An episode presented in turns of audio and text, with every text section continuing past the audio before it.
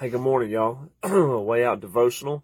Uh, listen, I'm in Psalms 120. I just want to talk about this. Listen, we're all in a journey. You know, we're in a journey in this life, um, leading to, you know, where God's trying to take us. And I'm reading in Psalms 120 through Psalms 134. It's called the Ascents, the Songs of Ascents, or in some Bibles, each psalm, it says this. It says a song for pilgrims ascending to Jerusalem. And so these 15 psalms is actually the psalms that God's people would sing as they would go to the mountain of, uh, to, to the mountain of Jerusalem, to, uh, to the different festivals. And so it was a journey. But what's so great about it is the very, very start of it, the very, very start of a journey.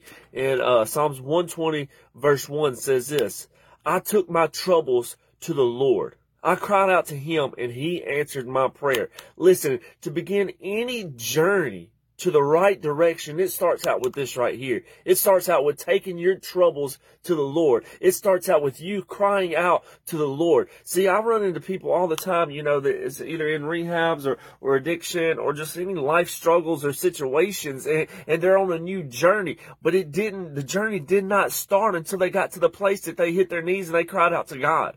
You know? And see, a lot of people do that sometimes. A lot of people have those foxhole prayers that they may end up in jail or in, in a very, very bad spot and, and they have nowhere else to turn. And so they turn to the Lord, which is great. Thank God that they turn to the Lord. But does it stay that way? You know?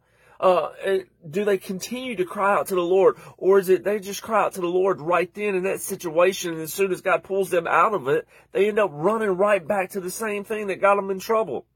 You know, I, my my heart is is heavy towards individuals right now that uh man that at one time in their trouble cried out to God. But as soon as God rescued them or delivered them from that trouble they were in, something caused them to run right back to it. What is it? Why? Why does individuals? I, have done the same thing, you know. Like I said, uh, that revolving door. I do good, I'd run back. I do good, I'd run back. I do good, I'd run back. Well, see, my thing is, I never cried out to the Lord to begin with. I thought I did, but see, I cried out to everything else, trying to fill that void with all other things in my life. And so, once again, you know, what is it that's causing people to run back? You know, it takes me to James. and James 1, it talks about, you know, temptations. God doesn't tempt us, you know. Man should not say that God tempts him because God does not tempt. You know, we are tempted when we are dragged away by our own evil desires within our heart. And when our own evil desires within our heart give birth, we think on them long enough, they give birth to sin. And then sin eventually, after it's allowed to grow, will turn into death.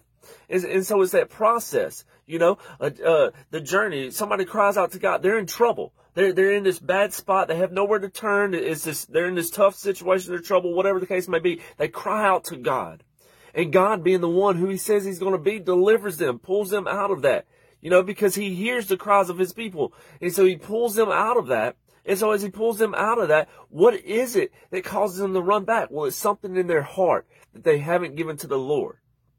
It's that, it's that reservation they still have on the inside of them. It's that, it's that part of them that they don't want to let go. And, and people listen to me.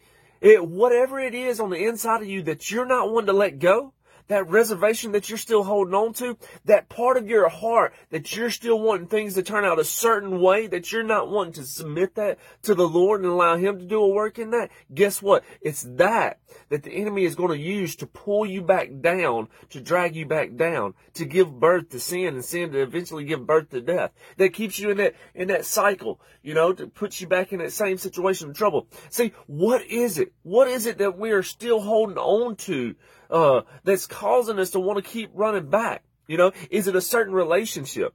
Is it a certain expectation? Is it a certain reservation that you still want to do things a certain way that, that you know not, not right, but you feel like you can, you can do it and you can get away with it? Or, or I don't know what the case may be. You know? The, the individuals at one time, man, they, they took their troubles to the Lord. They cried out to the Lord and the Lord delivered them. But something causes them to run back. Listen, I just feel led to get on here and ask, you know, what is that? Search ourselves. And I had to this morning. Is there something that still, that I have not fully given to the Lord? Because it's that thing that will cause me to run back if I'm not careful. It will cause me to backslide, will cause me to fall short. Uh, and so, you know, maybe you're in a spot of uh, being in trouble right now. Listen, take your troubles to the Lord. Cry out to Him. Your journey does not start until you first fully surrender and say, God, I need your help. Take your trouble to the Lord and allow Him. But as you're in your journey, heading to where God's trying to take you, continue to examine yourself. God, is there anything I'm still holding on to that would cause me to go back? Lord, if so, reveal it to me and remove it. And so today, just take that time to check yourself and, um, and cry out to the Lord. Listen, there's a way out but it's only through Jesus Christ. Y'all have a great day. God bless.